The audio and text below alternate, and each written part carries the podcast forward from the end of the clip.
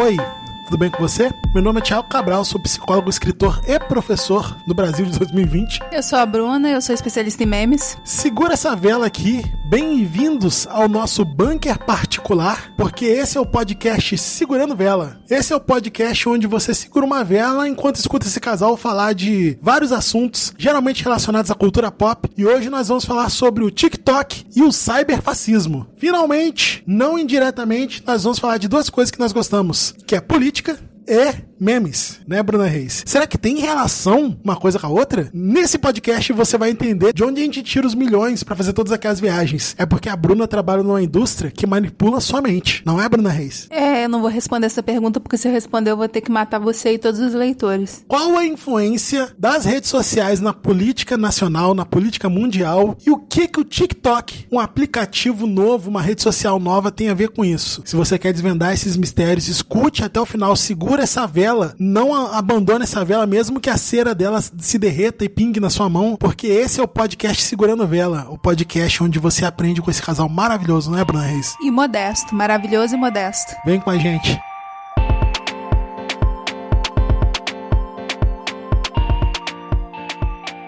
Vamos lá, vamos falar de política, né? Eu acho que se você escutou esse podcast desde o primeiro, você já entendeu qual que é o nosso alinhamento político. Qual que é o seu alinhamento político, Bruno Reis? Então, meu alinhamento político é o caos, que eu sou da, do mesmo partido do Coringa lá, do, do Hit Ledger, que só quer ver o mundo pegar fogo mesmo, e é isso aí. Eu fico puto quando as pessoas falam que eu sou de esquerda. Eu acho que você fica puto porque a esquerda no Brasil, ela é declaradamente cirandeira e você não é cirandeiro. Também, também mas eu tava numa discussão política no WhatsApp na madrugada é, de, dessa semana e eu fiquei puto quando as pessoas falam que eu sou de esquerda porque a esquerda ela é uma ideologia política. Uma ideologia é uma filosofia, né? É uma coisa que você pensa é o seu modelo de mundo, a sua visão das pessoas, né? É uma visão filosófica. Eu sou uma pessoa que eu, eu sou professor, tô no meio acadêmico, não faço pesquisa, né? Não, é, não tô no meio da pesquisa, mas eu me considero uma pessoa que defende a ciência, me considero uma pessoa que defende não só ciência como bom senso. E muitas das coisas que se fala da esquerda hoje em dia rima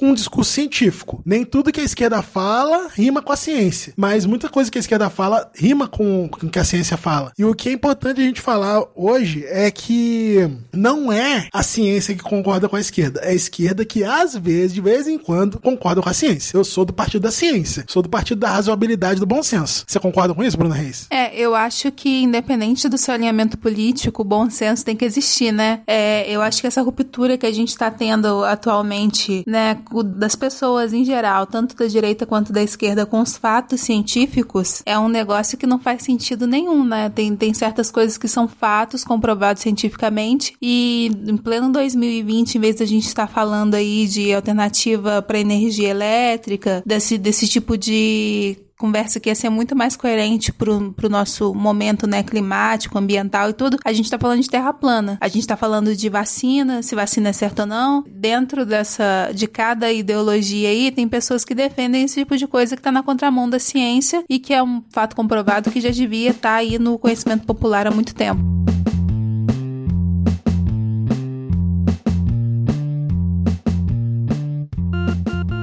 Que que acontece, né? Recentemente, eu tô vendo se falar e a gente já assistia, né, Bruna Reis? Aqueles vídeos no YouTube que são tipo um resumo do que acontece no TikTok, né? Por exemplo, a gente via alguma coisa do, do South Memes America, né? South Memes America? É, South American Memes, que é um canal do YouTube que eles fazem tipo uma curadoria de memes, né, Bruno? Você que é especialista pode me explicar melhor. É isso aí. É, é um grupo, né? O Sun, South American Memes, eles têm uns grupos de Facebook, enfim, que as pessoas postam memes memes e aí eles fazem esses compilados e colocam no YouTube. Isso é uma droga processada, né? Já é uma, um conteúdo processado. O cara teve o trabalho de ir no TikTok, de ir nos fóruns, recolher aquilo tudo e ele pega os, o, que ele, o que, ele, que eles acham melhores e colocam nesse vídeo. Aí eu falei assim: a gente tá vendo, né, nesses vídeos South American Memes, em outros canais também que a gente acompanha, a Bruna, que é especialista, ela coleta material de vários, né, é, de várias fontes, até aí do Reddit, do 4chan, se precisa, da, da Deep Web. Então ela conhece muito mais do que eu, mas eu tava vendo que tinha muito esses compilados de meme, citação a vídeos do TikTok. E cada vez mais, né, o algoritmo do YouTube tava me mostrando mais vídeos do TikTok, vídeos do TikTok. Eu falei, caramba, que negócio é esse? Que raios é esse TikTok?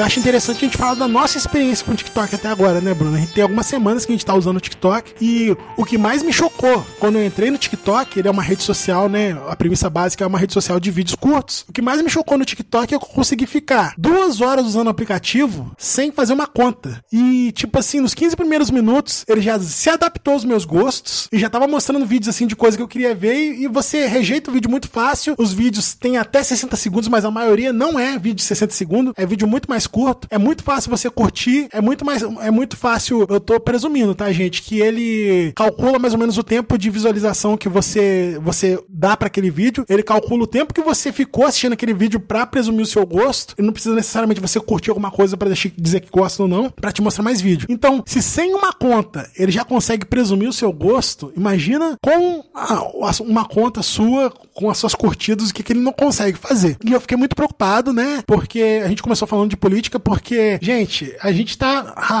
às margens aí, não vou falar que tá dentro só pra não desagradar, mas a gente tá aí visualizando o cyberfascismo, né? Que é o fascismo através dos meios cibernéticos, dos meios cibernéticos, na verdade, né? Através das redes sociais, através do o domínio, através das mídias digitais. Qual foi a sua experiência com o TikTok? Eu falei que eu consegui usar bastante tempo sem ter nem conta e já fiquei preso naquele negócio. Qual foi a sua experiência com o TikTok, Bruna Reis? Então, eu como uma representante aí do movimento felinista, né? Eu sou muito a favor dos gatinhos. Então, eu entrei no TikTok. Eu fiquei também uns dois ou três dias antes de fazer a conta. Eu entrava durante esses dias assistir, mas nesse meio tempo ele já conseguiu filtrar. Então, os vídeos que eu assistia, que eu assistia completo eram os vídeos que tinham os gatinhos. E hoje, depois que eu fiz a conta, que eu passei das curtidas e tal, ele só me mostra vídeo de gatinho. Só me mostra vídeo de gatinho. O algoritmo ele funcionou muito rápido, assim, pra se, adaptar ao que eu queria ver. E você vê, porque o TikTok é uma empresa chinesa, né? Então, eles, no, no EULA deles, com certeza eles devem estar roubando algum tipo de informação só por estar instalado no seu telefone, né? Quanto essas informações de gosto, de preferência que devem ser passados também para outros aplicativos de venda, enfim. É, é um negócio assim, que é o buraco negro do tempo. Você não repara que você ficou tanto tempo com o aplicativo aberto. Quando você vê, já passou uma, duas horas e você tá vendo os vídeos ali. Isso nunca tinha acontecido comigo. Eu vejo direto o pessoal falar no Twitter, a rede social que eu sou mais ativo é o Twitter. É, eu vejo direto o pessoal falando no Twitter, caramba, não sei o que, são três horas da manhã, não fui dormir, não sei o que, e que perde a noite mexendo em rede social. Comigo isso nunca aconteceu. Eu tenho uma facilidade muito grande de programar minha, minha timeline do Facebook. Eu tenho Facebook, mas é, eu uso mais os grupos, que eu gosto muito dos grupos do Facebook, mas eu tenho uma facilidade muito grande de programar minha timeline do Facebook, eu tenho uma facilidade muito grande de, de programar minha timeline do, do Instagram, e então não me pega. Não me pega,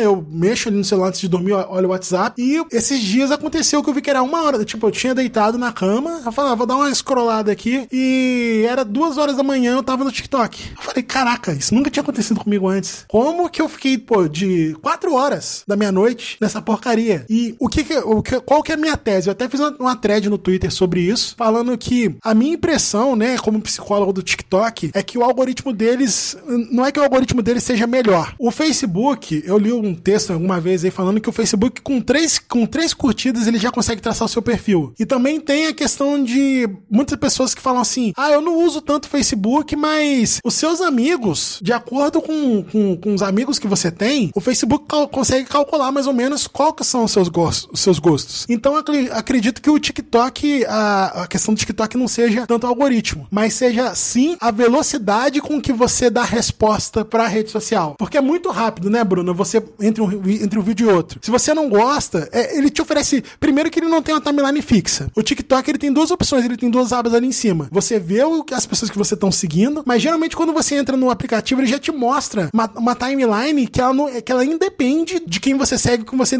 quem você deixa de seguir. Ele já joga o algoritmo de uma vez e não tem fim. Aquilo não acaba. Você não vê fim da timeline do TikTok. Os vídeos são muito rápidos. Se você não gosta, você já passa pro outro porque você sabe que é infinito. Se você gosta de um determinado tipo de pessoa, se você segue um determinado tipo de pessoa, ele vai te mostrar conteúdo relacionado àquilo e vai, ele vai na tentativa e erro até ele acertar o seu gosto. E, gente, o bizarro é que ele acerta, não é, Bruna Reis? Ah, e ele acerta fácil, tá? Tem muita variedade de vídeo, né? É um conteúdo também que é muito feito por jovens. Eu acho que, esse, que o jovem também tem essa parada toda da autoafirmação e do narcisismo também. Então, tem muita gente ali que é, se mostrar querendo ficar famoso no TikTok. Existe um mercado para isso. E então tem muita variedade de conteúdo. O que você buscar ali no TikTok vai ter.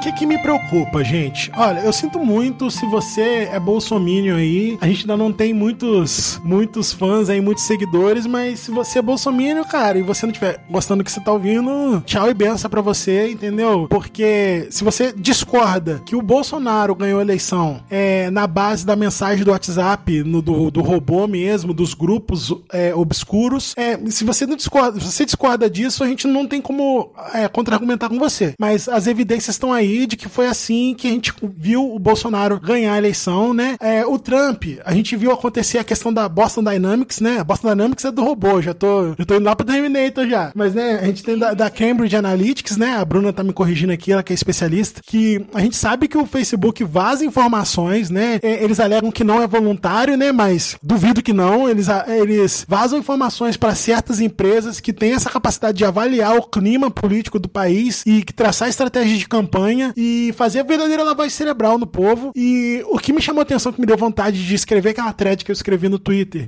e de gravar esse podcast, é que, na minha opinião, o TikTok, pra política, né, principalmente no cyberfascismo, é uma ferramenta muito mais interessante, muito mais perigosa que o WhatsApp. O que, que você acha disso, Bruna Reis, você como especialista? Eu acho que isso é bem claro, é, principalmente dentro da população jovem, né? Porque um, uma grande faixa aí desse pessoal que é negacionista, né? Ah, não teve ditadura, não sei o que, não sei o que. O pessoal jovem que não tinha acesso nessa época, né? Que não tem um conhecimento de história e que tá chegando aí na idade de votar, né? Então, é um pessoal que não tem um background para fazer uma leitura crítica das coisas, simplesmente acredita e é o público-alvo desse tipo de aplicativo. Para vocês terem ideia, gente, eu não tô criticando o conteúdo, tá? Eu acho que tem muita coisa ainda que, principalmente no, no, na, nessa seara aí dos memes, eu acho que daqui a 50, 100 anos a gente vai olhar no futuro e vai ver que o, o, o Leonardo da Vinci da nossa geração pode estar tá fazendo meme pro Nine Gag. Eu acho que a gente não tem um afastamento histórico para pensar nisso agora. Eu não tô dizendo que o TikTok tem que ser censurado, não tô dizendo que o WhatsApp tem que ser censurado, mas a gente precisa pensar sobre isso. É essa questão que eu tô trazendo aqui. Porque o TikTok, o WhatsApp teve todos esses escândalos aí de disparo em massa de mensagens, né? E de, desses grupos aí. O que, que o WhatsApp fez? Hoje em dia, o WhatsApp ele não deixa você mandar mensagem para mais de cinco pessoas, se não me engano, ao mesmo tempo. E os grupos do WhatsApp não podem ter mais do que 200 pessoas. Então, quer dizer,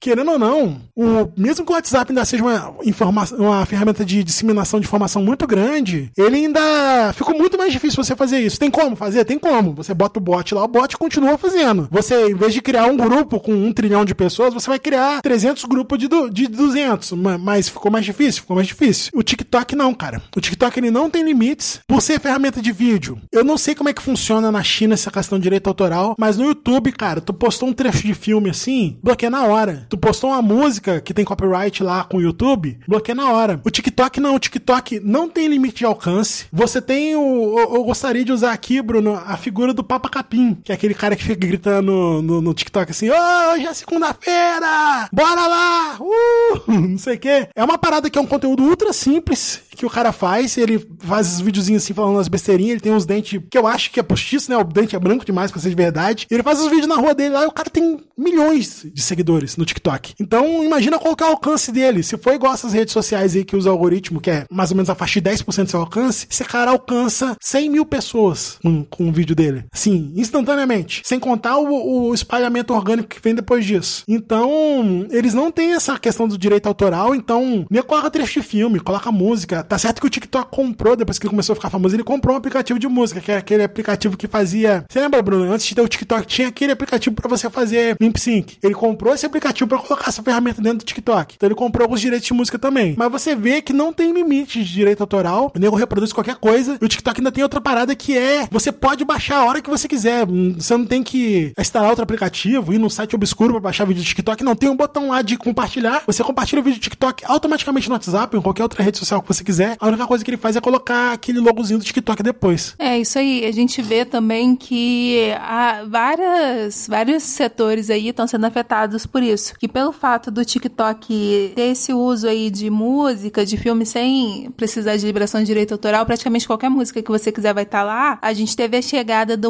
tem uma cantora americana que agora tá famosa que chama Liso, que ela teve uma música que chegou aí entre o chegou no primeiro, né, no top 100 da Billboard, principalmente por causa do TikTok, as pessoas começaram a fazer dublagem e tudo e aí ela e aí conseguiram levar esse sucesso, sucesso para outras plataformas. Então o sucesso também foi pro YouTube, também foi pro, pro Spotify, pelas plataformas onde é medido esse sucesso para as paradas. E ela ficou aí muitas semanas no, no top 100 da Billboard com, com a música por causa do TikTok. Então a gente vê essa influência pelos dois lados. É, ao mesmo tempo que você pode influenciar uma pessoa específica para fazer sucesso, o TikTok é um aplicativo que ele tá recebendo conteúdo de graça, as pessoas que geram conteúdo elas não ganham nada e você tá consumindo de graça também entre muitas aspas, porque o custo do, do consumo daquilo ali é eles estarem usando seus dados e vendendo provavelmente para vários aplicativos diferentes. E como não tem filtro, pode tá, pode ter qualquer coisa ali dentro que a censura ela é muito, ela cai muito numa área cinza, assim, se há censura, se não há, se quando alguém posta um conteúdo impróprio, qual que é o mecanismo que eles usam para retirar esse conteúdo de dentro do aplicativo. Então é assim, muito obscuro o que que acontece, qual é o background aí do TikTok. E me assusta muito, né? Eu tô me assusta muito duas coisas, né? Mas antes de falar dessas duas coisas, eu tenho que falar, eu nunca vi, né, todo esse tempo que eu tô usando o TikTok até agora, não vi nenhum conteúdo impróprio. A única coisa que me assustou no TikTok foi vídeo de política, né? Aqueles memes do Bolsonaro, tipo, colocando o Bolsonaro como herói, né? Não vi nenhum vídeo que fizesse a mesma coisa com um personagem de esquerda, mas, né, tem muito vídeo do Bolsonaro, de apoio ao Bolsonaro, mas vídeo impróprio, pornográfico. É, tentei até pesquisar para ver se aparecia, mas não aparece. O que me dá mais medo ainda, porque significa que o, que o algoritmo deles deve ser muito bom. Porque a quantidade de coisa que eles colocam ali, Bruna, não aparecer não ter nada, não, não aparece, sei lá, nada, nada, nada, nada de violência, nada de pornografia, nem pesquisando você não acha. Mas eu não sou a melhor pessoa do mundo para pesquisar essas coisas para achar. Porque tem quem consome esse tipo de parada consegue achar de qualquer jeito, né, Bruna? Você que é especialista em memes pode até falar melhor do que eu. Tem algum termo, né, que eles usam. Como é que funciona isso quando a pessoa quer achar alguma coisa obscura no, no, nesses lugares assim, nesses fóruns, nessas redes sociais? É, no meu entendimento, essas pessoas que fazem essas coisas de conteúdo impróprio, né, que tá muito fora da lei, existem tags que não são tags óbvias que estão ligadas ao conteúdo do mesmo jeito. Igual, por exemplo, o pessoal que tinha, tinha aqueles problemas de, anorexia, de bulimia, né, eles tinham muito uma hashtag na época do Tumblr, do Reddit, que era Ana, né, que era ligado à anorexia. Então não é uma coisa óbvia. E existem para todos esses ramos aí que estão no submundo, né, pedofilia, pornografia e tudo, é, as, as pessoas que têm essas, essas ligações muito específicas, com certeza também tem hashtags específicas que não são óbvias. Então, quem quer buscar, quem tem interesse nesse tipo de coisa e já tem esse conhecimento, ela já, já tem o termo para ela buscar, para ela conseguir aquele tipo de, de conteúdo que ela tá querendo. O que é complicado. Eu não sei se, se essa rede tem essa capacidade de rastrear ou se ela tem mesmo interesse de rastrear e tirar essas coisas do ar. Porque isso pode estar tá gerando também uma audiência e como é uma coisa do submundo, pode não estar tá gerando essa visibilidade que essas coisas existem dentro dessa rede.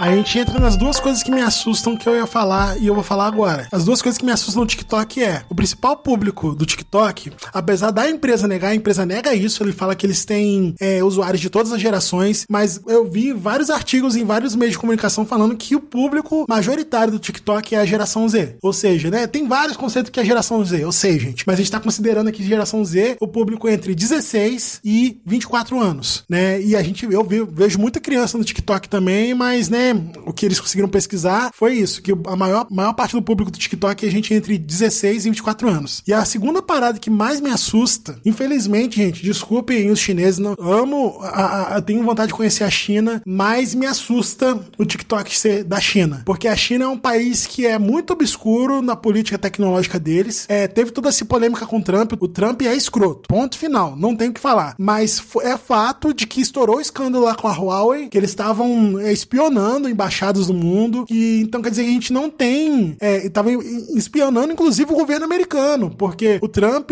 a justificativa que ele fez para cortar negócio com a Huawei foi isso: de que a tecnologia não é segura. A tecnologia da chinesa que tá na Huawei não é segura, tem backdoor. Foi comprovado que tem backdoor no, até no, nos, nos modems da Huawei. É, teve um escândalo que teve numa embaixada dessa na África lá, que tava mandando dados pra China, do, dos navegadores deles lá. E infelizmente me preocupa muito, né? A gente se os Estados Unidos, que tem toda uma regulamentação, que eles prezam tanto pela liberdade de expressão, o Mark Zuckerberg tá nadando, né, de braçada com essa questão da privacidade dos outros e ninguém faz nada. O cara foi no Senado americano lá, fizeram uma ceninha lá, mas continuou, deu em nada. Imagina na China. A China, gente, é o país, né? Eu não tô falando que todo chinês é mal, gente, não, que a cultura chinesa é má, não. Mas eu tô falando da política econômica da China. A China é um país que economicamente coloca criança dentro de navio para construir coisas e, e, chegar no país onde tem que entregar a coisa tá pronta. Gente comendo, sei lá, comendo ração dentro de navio, bebendo água suja, trabalhando, ganhando menos que um dólar por dia para produzir um produto e eles, eles não têm medo de, de, Eles não têm escrúpulos na economia deles. E, pô, se eles fazem isso com o povo deles, o que, que eles vão fazer com as nossas informações pessoais? Entendeu? Me preocupa muito. O que, que você acha disso, Bruno? O que, que na verdade, o que, que você pode falar disso, né? Porque deve ter alguma coisa que você não pode falar, né? Devido aos seus sigilos aí da sua empresa. O que, que você tem a dizer disso? Hoje em dia se fala muito dessa questão do soft power, né? A gente tem o, o hard power, que é o poder militar ali mesmo, que o pessoal mostra, ah, eu tenho arma nuclear, eu tenho exército, eu tenho armas. É, e eles têm uma hegemonia por causa disso. E tem o soft power também, que a gente vê aí um crescimento muito grande dos países asiáticos, principalmente da Coreia, que agora eles têm uma hegemonia cultural muito grande também. Eles chegaram com K-pop, eles chegaram com os cosméticos, então eles, eles conquistaram esse espaço, né? É na base desse soft power aí que é o cultural. A China, ela tem um poder tecnológico muito grande, né? Tanto de, de criação de hardware quanto de software. E aí eles podem estar tá criando essa hegemonia com meio dessa coleta de dados, que o meu dado especificamente pode ser que não valha nada, ou o seu especificamente pode ser que não valha nada, mas eles têm um volume muito grande. Então eles podem ganhar no volume e eles vão conseguir, se eles quiserem, fazer outros tipos de ataque também a lugares muito específicos e as pessoas específicas, porque eles conseguem te localizar, eles conseguem saber o que, onde é que você estava, o que, que você estava fazendo. E isso, quando você vai ver a visão geral das coisas, é, é muito perigoso, né? Eles estão com um poder muito grande que a gente mesmo tá dando na mão deles, assim, de mão beijada, para ver uns vídeos de gatinho.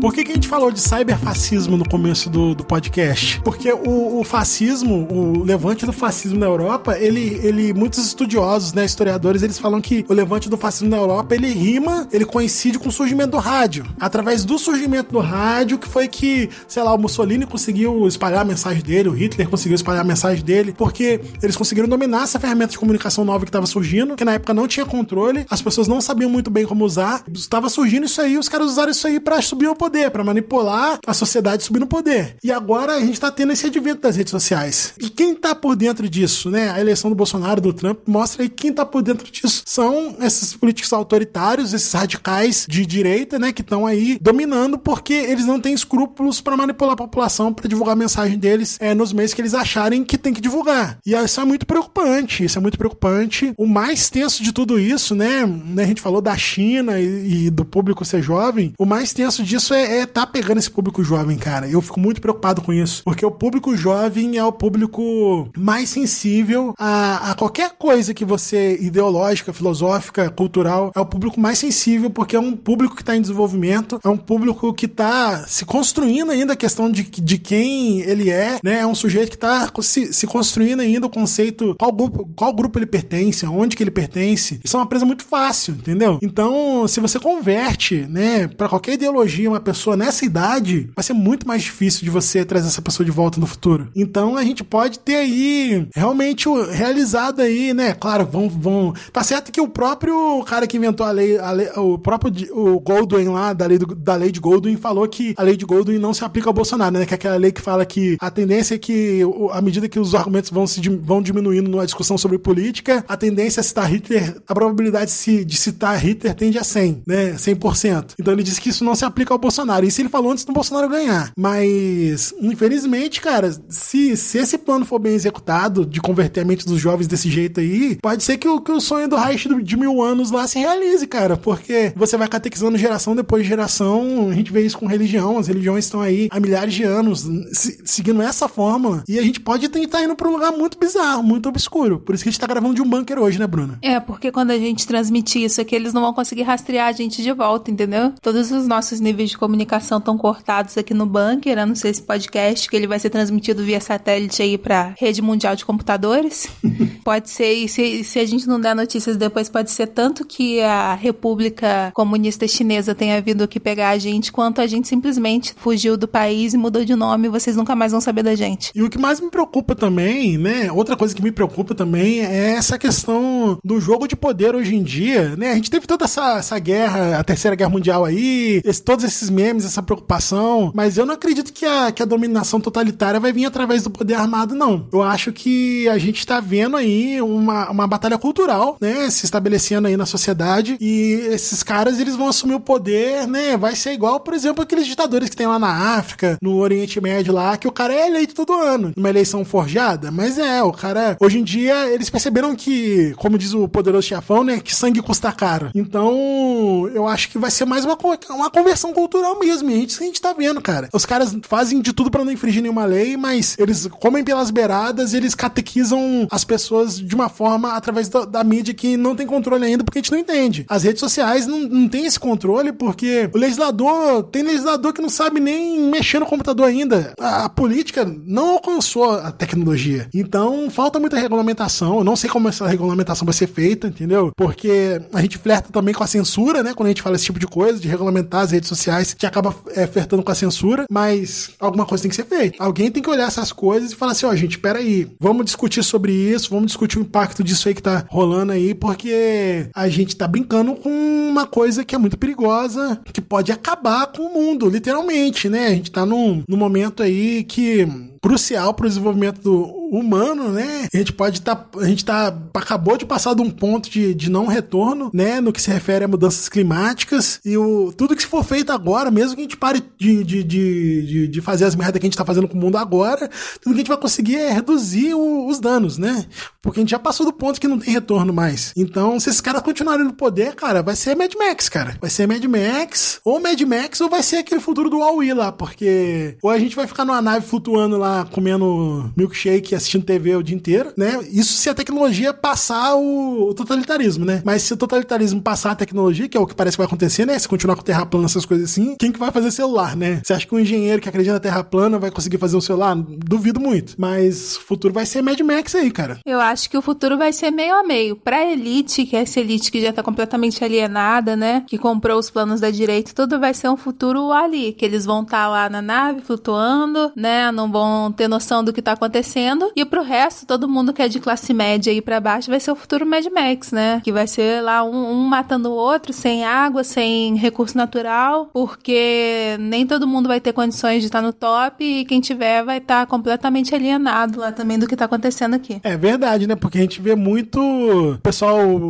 metralhando Paulo Freire aí, mas a classe média alta coloca os filhos tudo no, nos colégios que defende, que tem professor que defende Paulo Freire, né? Paulo Freire só é ruim pros pobres, né? Agora pros filhos dele é bom, né? Não, não que se ensine Paulo Freire, né? Senão a gente acaba fomentando outro mito da, da, da direita aí, que é o que ah, Paulo Freire acabou com a educação. Nem se ensina Paulo Freire direito no Brasil, né?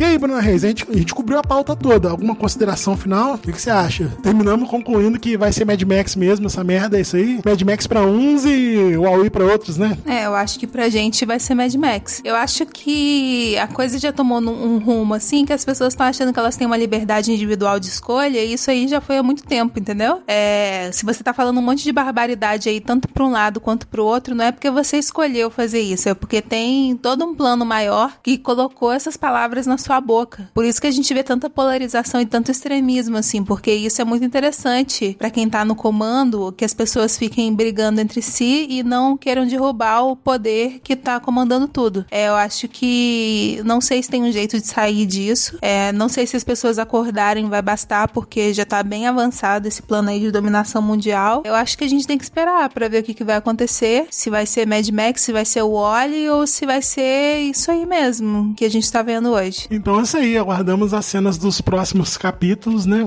E vamos, vamos seguir em frente aí, vamos terminar na bad vibe, mas é o que tem para hoje, né, Bruna? Por conta desse clima, eu vou te deixar em paz, tá? Não vou, vou te encher o saco, não. Tá bom.